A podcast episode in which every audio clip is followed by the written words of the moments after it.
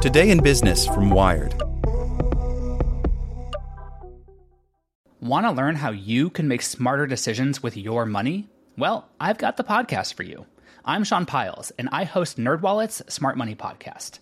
Our show features our team of nerds, personal finance experts in credit cards, banking, investing, and more. And they'll help you make the most of your money while cutting through the clutter and misinformation in today's world of personal finance. You'll get clarity on strategies to help you build your wealth, invest wisely, shop for financial products, and plan for major life events. Listen to NerdWallet's Smart Money Podcast wherever you get your podcasts. As a longtime foreign correspondent, I've worked in lots of places, but nowhere as important to the world as China. I'm Jane Perlez, former Beijing bureau chief for the New York Times. Join me on my new podcast, Face Off US versus China, where I'll take you behind the scenes in the tumultuous US China relationship. Find Face Off wherever you get your podcasts. Hey there, this is the spoken edition of Wired. The Creative Ways Your Boss is Spying on You by Miranda Katz. Earlier this year, Amazon successfully patented an ultrasonic tracker of a worker's hands to monitor performance of assigned tasks. Eerie, yes, but far from the only creative method of employee surveillance. Upwork watches freelancers through their webcams, and a UK railway company recently equipped workers with a wearable that measures their energy levels. By one study's estimate, 94% of organizations currently monitor workers in some way. Regulations governing such conduct are lax. They haven't changed since the 19th century. The most common snooping techniques are relatively subtle. A system called Teramind, which lists BNP Paribas and the telecom giant Orange as customers on its website, sends pop-up warnings if it suspects employees are about to slack off or share confidential documents. Other companies rely on tools like Hubstaff to record the websites that workers are visiting and how much they're typing.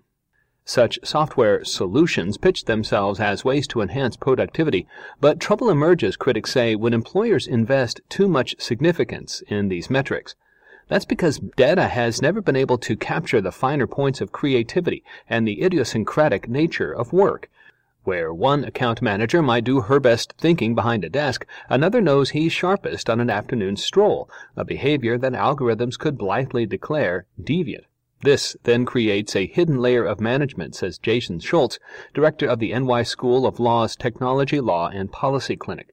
Those midday walkers might never find out why they've been passed over for a promotion. Once established, the image of the ideal employee sticks. Try to hide from this all-seeing eye of corporate America, and you might make matters worse. Even the cleverest spoofing hacks can backfire. The more workers try to be invisible, the more managers have a hard time figuring out what's happening, and that justifies more surveillance, says Michael Anteby, an associate professor of organizational behavior at Boston University. He calls it the cycle of coercive surveillance. Translation, lose, lose. Unless you want to be spied on. In a recent study of Uber drivers, researchers found that a monitored employee can sometimes feel more secure than the worker who doesn't know if her boss knows that she's working.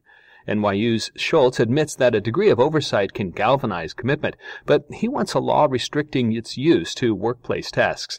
Others insist data should be anonymized. One model is Humanyze, a people analytics service that provides clients not with individualized employee reports, but rather with big picture trends.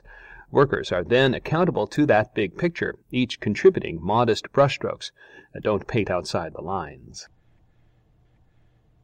Want to learn how you can make smarter decisions with your money? Well, I've got the podcast for you. I'm Sean Pyles, and I host NerdWallet's Smart Money Podcast. Our show features our team of nerds, personal finance experts in credit cards, banking, investing, and more and they'll help you make the most of your money while cutting through the clutter and misinformation in today's world of personal finance. You'll get clarity on strategies to help you build your wealth, invest wisely, shop for financial products, and plan for major life events.